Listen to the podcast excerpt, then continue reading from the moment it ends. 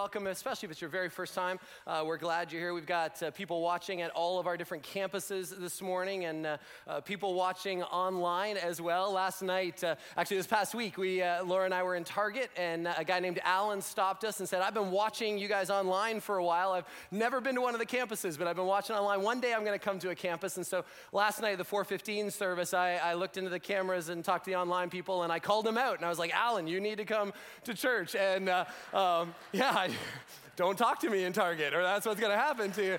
And so uh, afterwards, immediately after, we were out in the portico, and Alan came walking up, and he's like, I'm here. And I'm like, that's awesome. So now I'm feeling, it is good. So now I'm feeling bold. If you're watching online, you need to get to church. So, um, but we are really glad that you guys are here. A few years ago, when we, uh, we lived in, in Southern California, and we were at a church that had multiple campuses, very much like Hope. And part of the reason that we have multiple campuses is it, it helps us, it's, it's part of our strategy to help encourage and support you to love people where they are. And so, loving your neighbors and loving people in, in your communities. And so, we were at a church there, and, and the campus that I was working at was in Anaheim. It was just down the road from Disneyland. And so, we, uh, as, as a family, we decided we were going to get residence passes. And this was like a, an annual pass to go to to, Disneyland. It was cheaper than just an individual ticket and cheaper than a normal annual pass. It was for residents that live there. Still expensive. It only cost us one small child. And so, uh, so that's why we only have Ty. We left the other one there.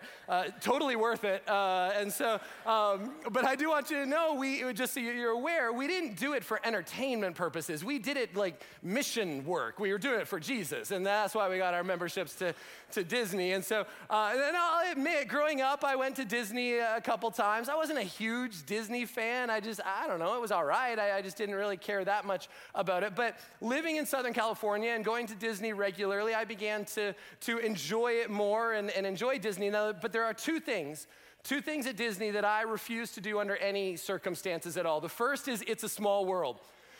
That is just a creepy, creepy ride, right? And, and just, it may be a small world, but it's a big task to get that song out of your head because it's stuck there for weeks. I heard people leaving service last night going, It's a small world.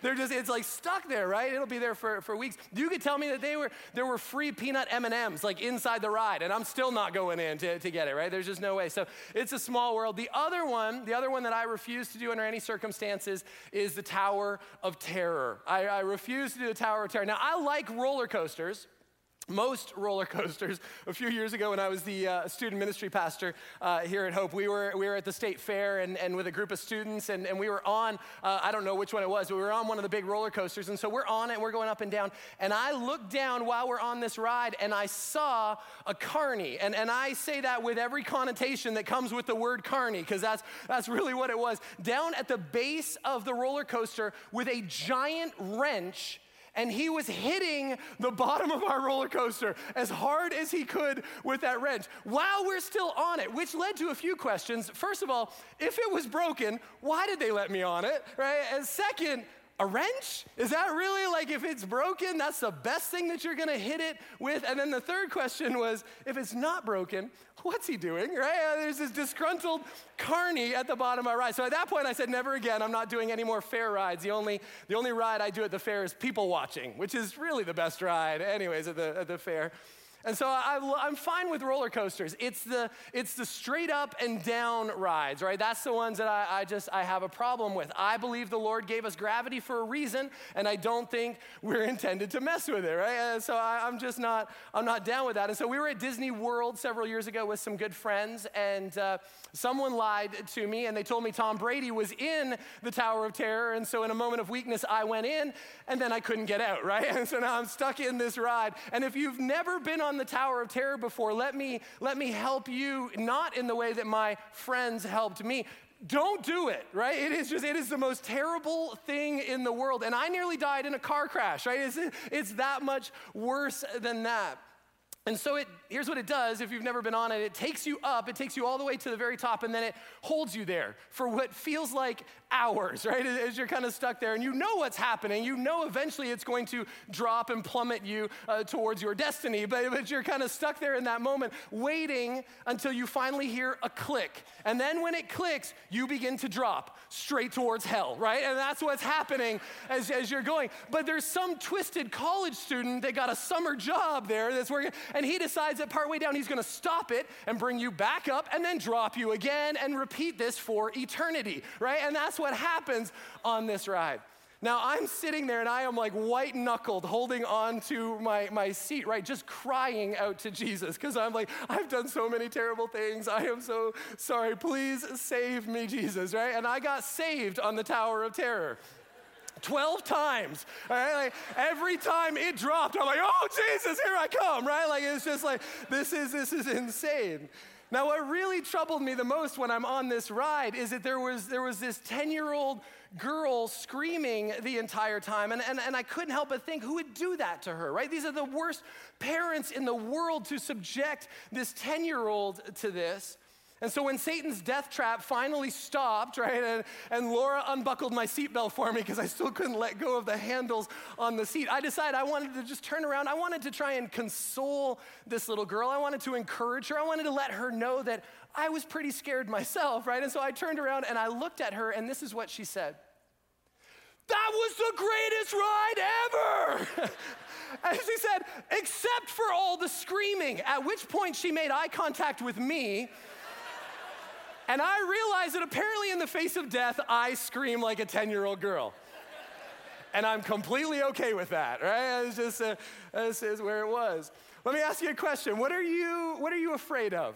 What are your fears in life? Because fear is one of those things that we all face. It's one of those things that every single one of us deals with. There are rational fears, right? There's things like snakes and spiders and meatloaf, because I don't think meat should ever be in a loaf. It just uh, feels weird to me, right? Rational fears. But then there's a lot of irrational fears. And it doesn't take long to, to search online to find some of those fears. I've got a few for you. Here's one anatidophobia.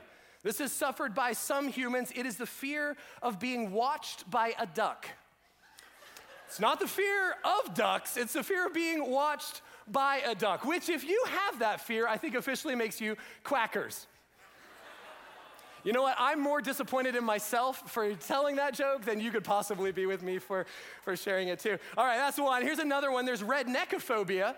Redneckophobia. This is suffered by ducks. It's the fear of bearded men in camouflage with TV shows, right? And so it goes both ways. It goes both ways. Uh, nomophobia. Nomophobia is a fear of not having mobile phone contact. Have you ever left home without your phone and you're like, I'm naked, right? You're just like, how many of you have already checked your phone during this service? Put your hand up because you've got this, right? That's you. You have, you're suffering from this one. Here's another one selfie phobia. That's suffered by all teenage girls across the world, right? That's just, that's one of those. Uh, phobophobia, that is the fear of phobias. So the longer I go reading this list, the more and more anxious you're getting. Uh, agoraphobia, that's the fear of open spaces, not to be confused with angoraphobia, which is the fear of soft, fuzzy sweaters. And so again, one letter can change, can change everything.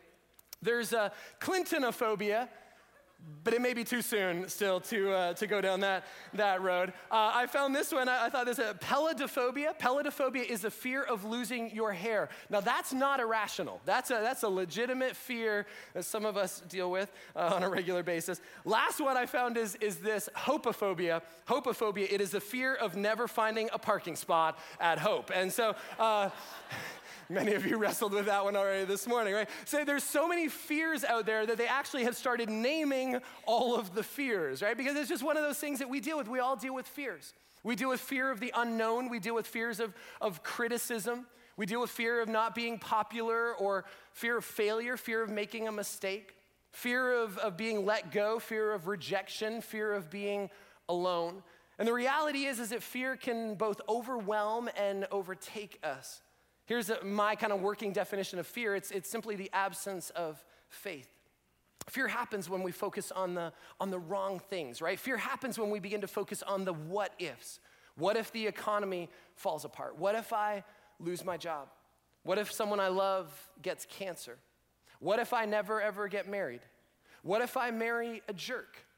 What if I marry a jerk and that jerk already has kids that look like the jerk and so it eternally reminds me that I married a jerk, right? And some of these some of these fears are things that we deal with. They go on and on because we have these what ifs, what ifs, what ifs this would happen. And so fear what it ends up being is it's kind of placing our faith in the worst case scenarios in life.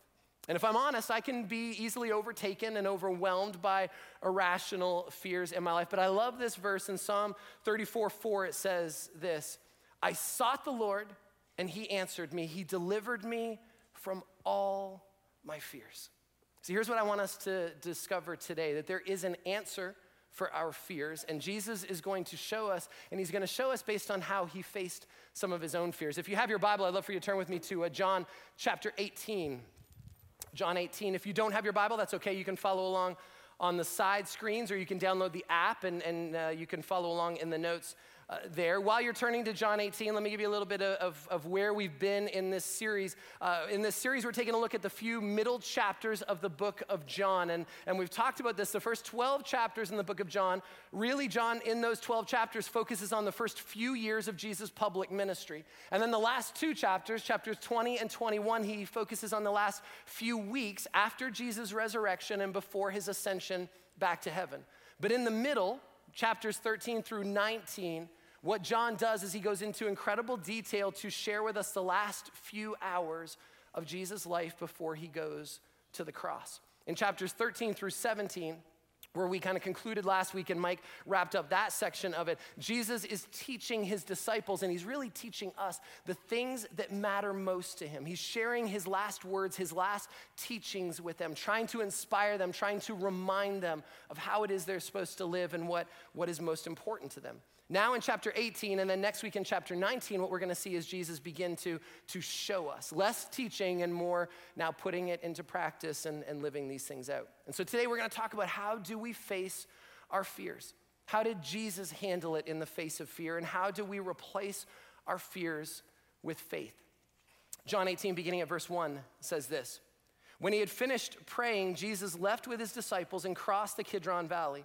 On the other side, there was a garden, and he and his disciples went into it. Now, let's just stop just for a, second here. Last weekend, Mike had an incredible message, right, in John chapter 17, and, and it was Jesus' prayer. It was his prayer for his disciples, it was his prayer for us, even. We're included in that prayer, right? And it was an incredible message. If you missed it, I can't encourage you uh, strongly enough to go back and to watch that online. Uh, and so that's where we are. And so, the beginning of this, when it says that Jesus was, was finished praying, that's what it's referring to.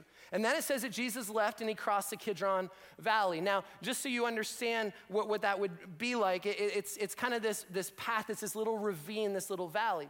And so in, in John chapter 13, when we started this series, Jesus washed the disciples' feet and they celebrated Passover in the, in the upper room. They would have to leave that upper room and they would go down into this little valley and they were going to pass through it to go to the Garden of Gethsemane. Now, in the garden, we know that that's where Jesus was going to pray one last time and that's where Jesus was going to be arrested.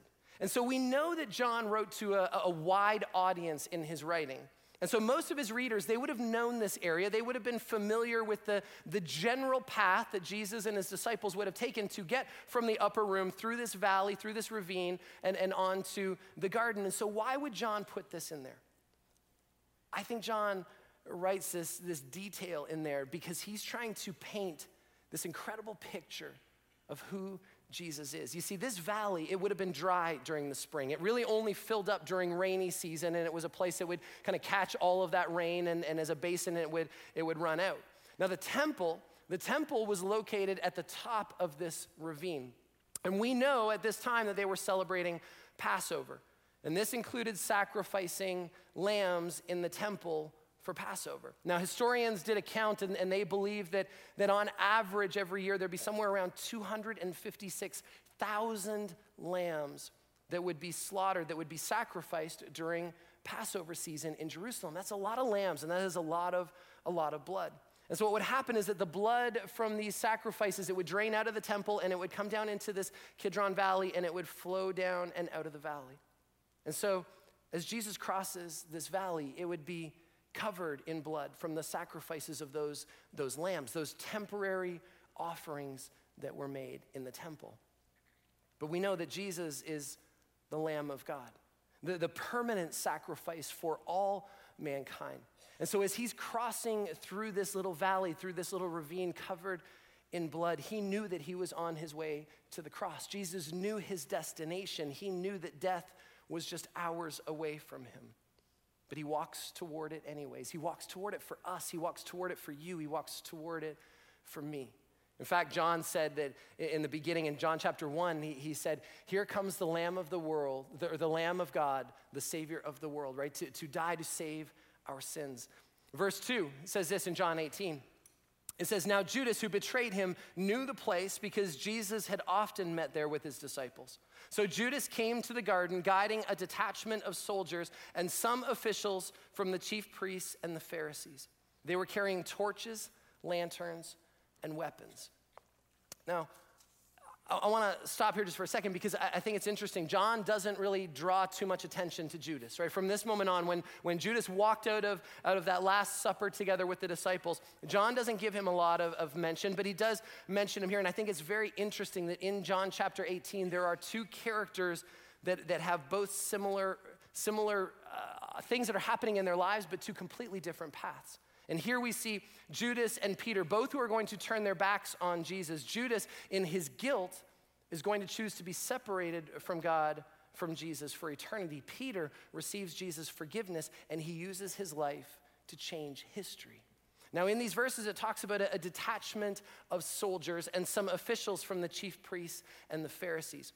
Now, we don't know exactly what the size of, of, this army is because the, the word for detachment is used a few different ways at different times. Typically, it meant a group of 600 soldiers. Now, many scholars don't think there would have been that many this time just coming to arrest Jesus, but they feel like there probably would have been somewhere at least between 100 and 200 fully trained, fully armed soldiers in this Roman detachment. But it also says that there are some officials of the chief priests and the Pharisees. Now, these were, these were temple police. These were Jewish, Jewish soldiers who weren't allowed to carry weapons, so they're probably the ones carrying the, the lanterns and the torches. See, whatever the number is, there are a lot of soldiers that have come to this garden to arrest one lone teacher and 11 terrified fishermen and tax collectors. Verse 4 says this Jesus, knowing all that was going to happen to him, hang on to that for a second. Okay, if you have your Bible, I would encourage you to, to underline, to underline that, those words right there. Jesus knowing all that was going to happen to him. As we look at these next few verses, keep that in the back of your mind that Jesus knows exactly what's going to happen. He went out and he asked them, Who is it you want? Jesus of Nazareth, they replied. I am he, Jesus said. And Judas the traitor was standing there with them. When Jesus said, I am he, they drew back and fell to the ground.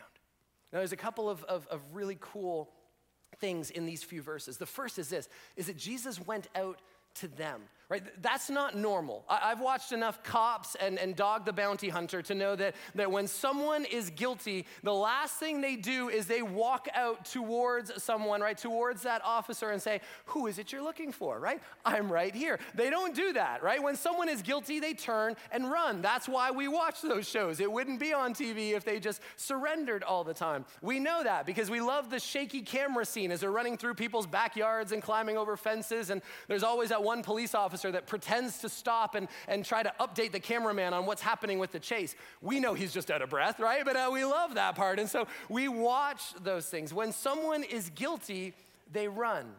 So why did Jesus go out to them? I think a few things. One is he knew he wasn't guilty. The second is he was confident in God's plan. And the third is that he had complete faith in his Father. And did you catch what what happened in the, in the second part. Did you catch what happened when, when he answered them? They said that we're looking for Jesus of Nazareth, and, and Jesus said, I am he. And when Jesus said, I am he, they drew back and they fell to the ground. How incredible is this, right? Here's this, this huge army that, that's come to arrest one man. And, and Jesus stands there and he tells them his name. He says, I'm, I'm the one that you're looking for. I, am he, I'm standing right there. And, and, and these guys, they, they draw back, these soldiers, hundreds of them, and they fall to the ground. Are, are they afraid? Are they, are they afraid that Jesus is gonna, is gonna come at them? I, I can't believe that, right? They're Roman soldiers. These guys are, are, are, trained killers, and they've got numbers. There are hundreds of them. Are, are they just getting into some kind of defensive position and, and they all happen to, to kind of fall back at, at the same time? Probably not, because this is just one man, one unarmed teacher that they came to arrest. Did they all happen to trip at the same time? See, when Jesus said, I am He, He was using very, very significant words. Words that you see again and again in the Gospel of John. Jesus said, I am the light of the world. He said, I am the good shepherd. I am the door. I am the way and the truth and the life. I am means I am God. In Exodus chapter 3, when God had called Moses to go back into Egypt and, and to release, to, to demand to Pharaoh to release the nation of Israel, to, to release them as, slaves in, into freedom. And Moses says to God, He said, God, who, who do I go and, and tell them is sending me? What's your name? And God looks at Moses and He says, Tell them, I am is sending you. And here Jesus clearly links Himself to God.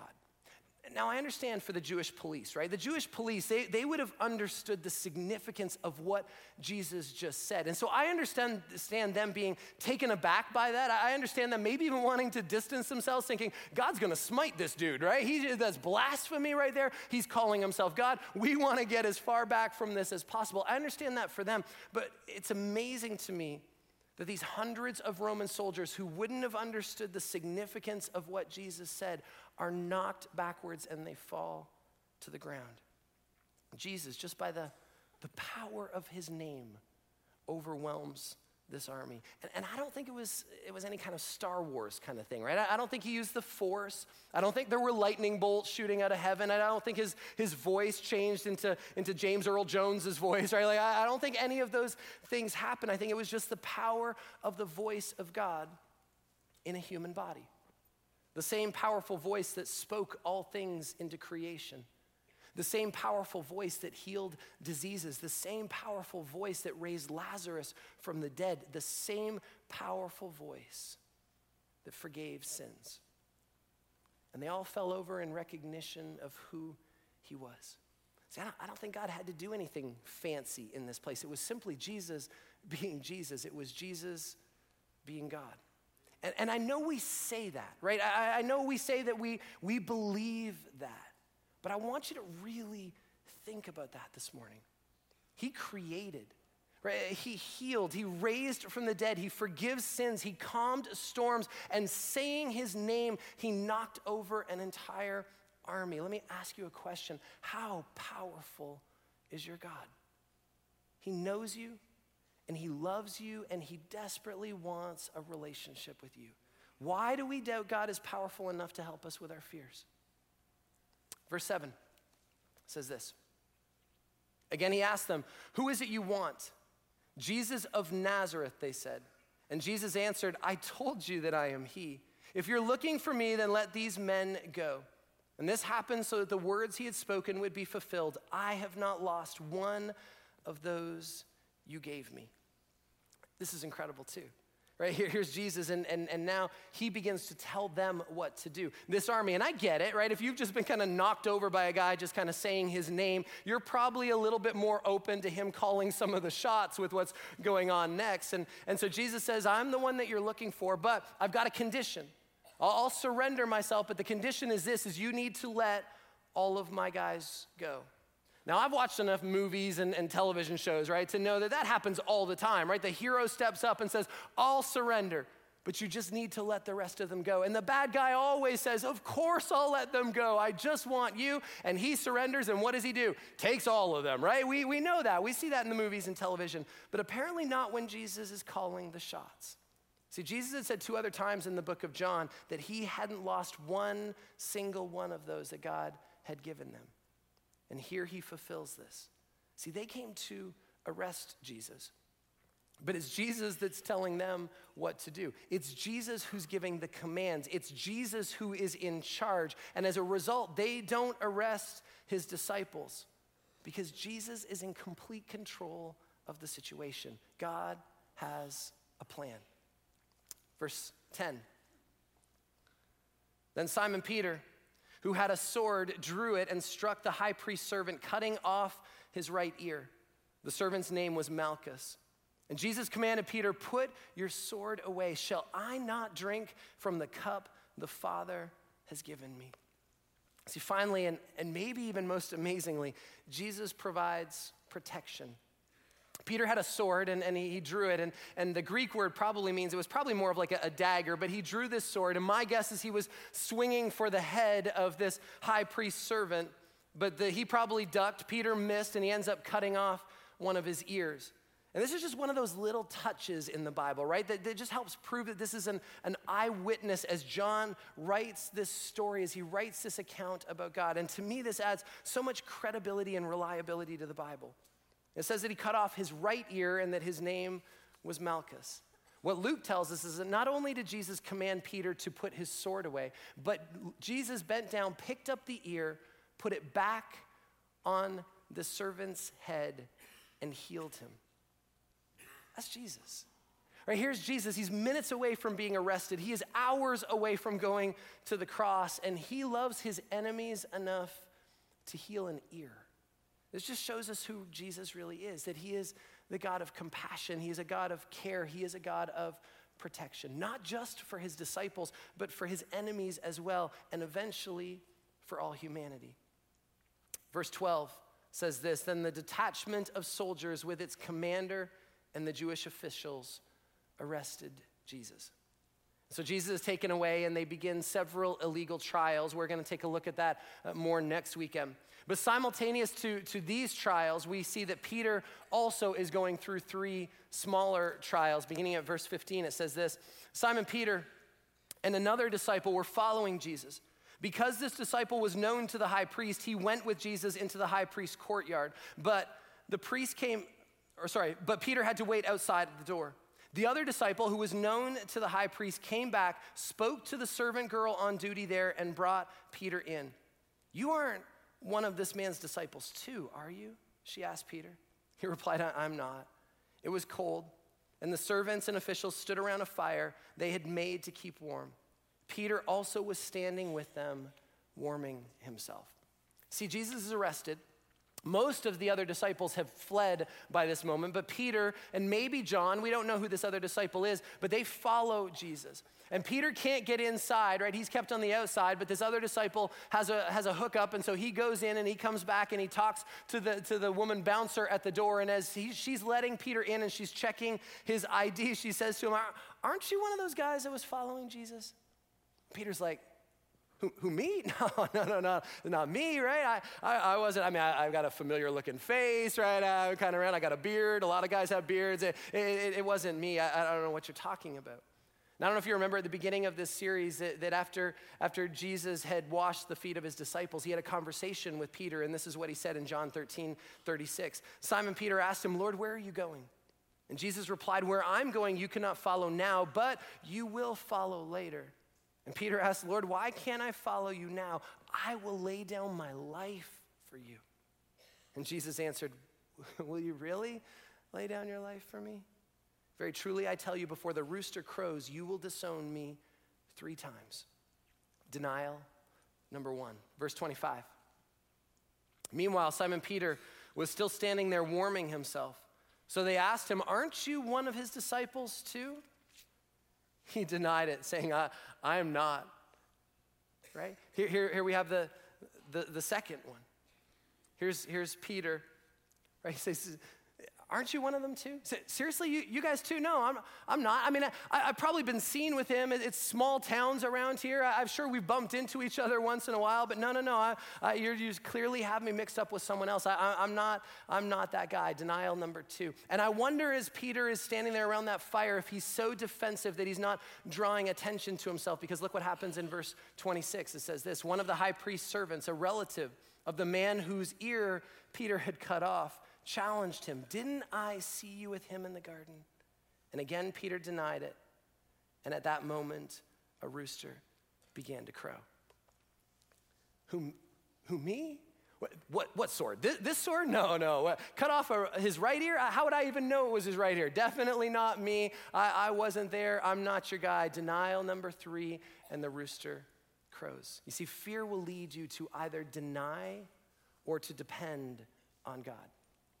Peter three times gave, or sorry, denied Jesus.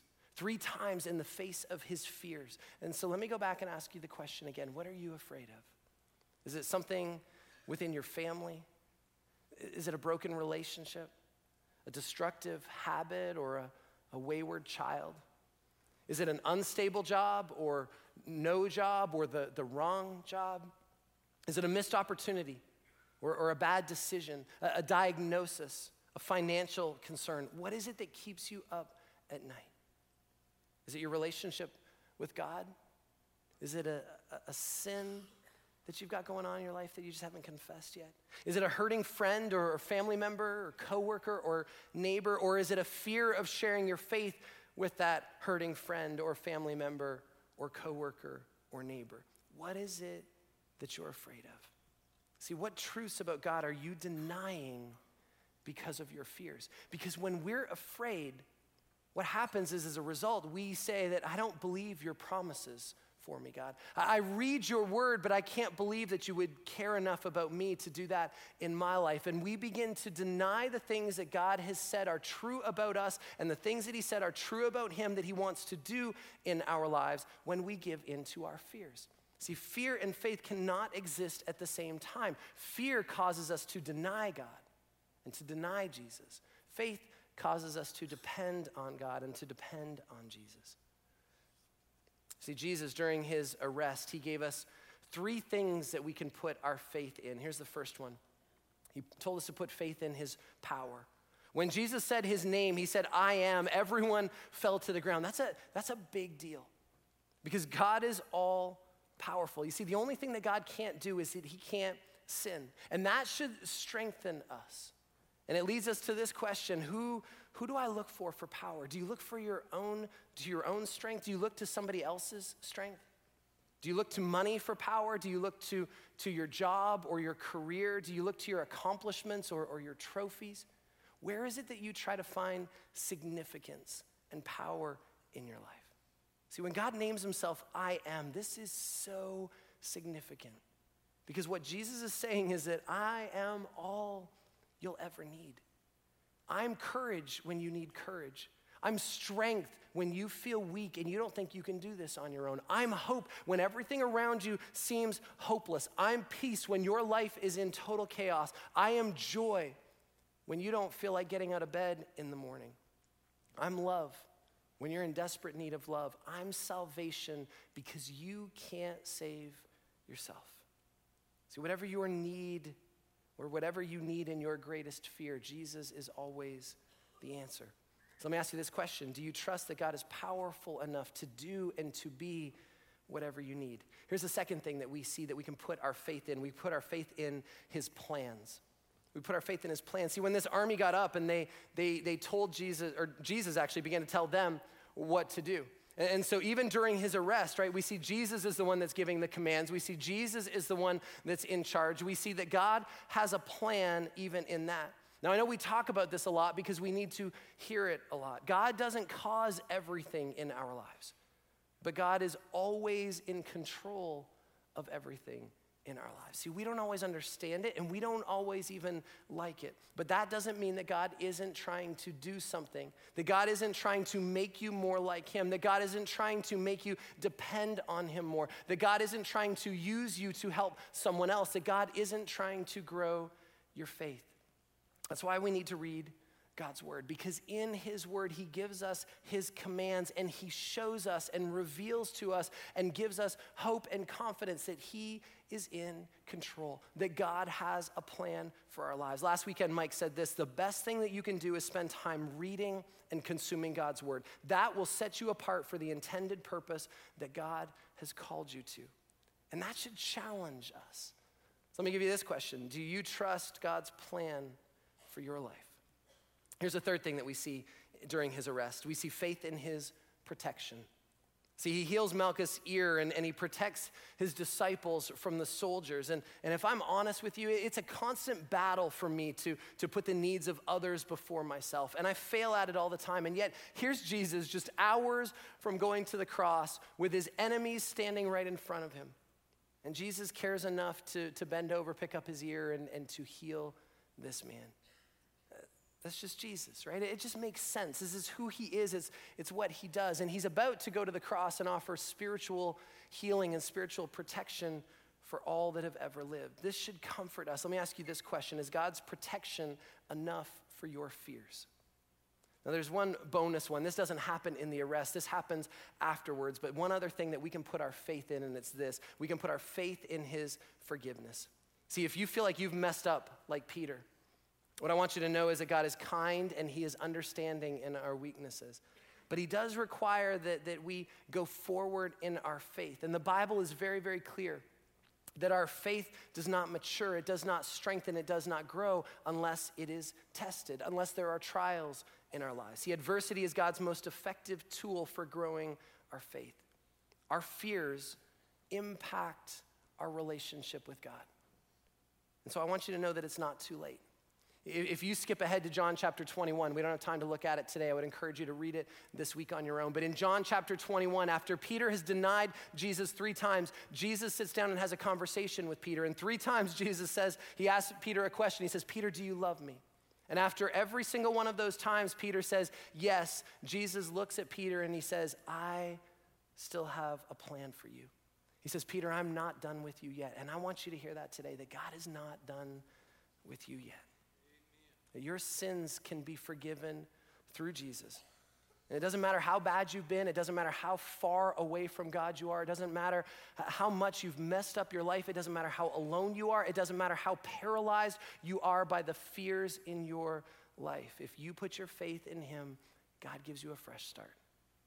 I heard a pastor once talk about a, service that they held, and, and it was a, the theme was confession. And at the end of the service, they invited individuals and families to, to come forward and to um, literally attach their sins to a cross as a symbol of, of God's forgiveness for them. And we've done stuff like that here before. And so one family came forward and they wrote down their confessions anonymously and they folded up their pieces of paper and they went up and they pinned it to the cross just like everyone else was doing. But the youngest in their family, a little six year old, wrote, God, I'm sorry because I lie. And then he signed his name to it and he went up to the cross and he didn't fold it, he pinned it right in the front and center of that cross where everybody could see what his sin was and everyone could see what his name was. And, and his parents asked him, they said, Why did you put your name on it? D- don't you want to fold it up so that no one can see it? And here's what the little boy said He said, I wrote my name on it because if they know it was me, maybe they can help me stop. So here's what I want you to hear today is that wherever you are, no matter how paralyzed, overwhelmed, you are by the fears and the things that are going on in your life, no matter how messed up or broken your life is, it's not too late for you. And God says, I want to help you stop. I want to give you a fresh start. I want you to understand that I love you as you are, where you are, for who you are. See, fear will lead us to either deny or to depend on God. And what God is saying to us today is, I want you to trust. I want you to trust in my power. I want you to trust in my plan for your life. I want you to trust in my protection. And even when you mess up and you think you've gone too far, I want you to understand that there is forgiveness and there's hope for you. Will you bow your head and just join me as we pray? Imagine what this would look like in your life. If you could, if you could let go of those fears, those what ifs, those things that are holding you back. What fears do you have? What are those worries? What are those things that are causing you to, to, de- to doubt or to deny that God loves you, that He cares about you, that He has the power to, to change circumstances or situations? Will you just admit it to Him, just in the quiet of your heart? Just say, God, I admit these fears to you. Because when we face our fears, God gives us the faith that we need to recognize His power and His plans and His protection. Father, whatever fears we each face today, whatever fears we face tomorrow, will you help us to turn to you and, and not away from you? Will you help to grow our faith, to depend on you and not deny that you can help us? God, help us to trust your power. Help us to trust your plan for our lives. Help us to trust in your protection. When we mess up, And some of us feel that way today. We know that we need to, to be forgiven. God, we thank you that you offer that forgiveness for us. And as we sit here today, if you're in that place where you're just saying, I, God, I, I know that I need help, I know that I need your grace. And today, I, I, by faith, I want to surrender my life to you. I want that forgiveness in my life. Will you just, in the quiet of your heart, just pray this Heavenly Father, I'm a sinner and, and I need a Savior. Jesus, forgive me, change me, make me brand new. I believe that you died for me and that you rose again so that I could live for you. Will you fill me with your spirit so that I can follow you, so I can know you, and so I can serve you with all of my life?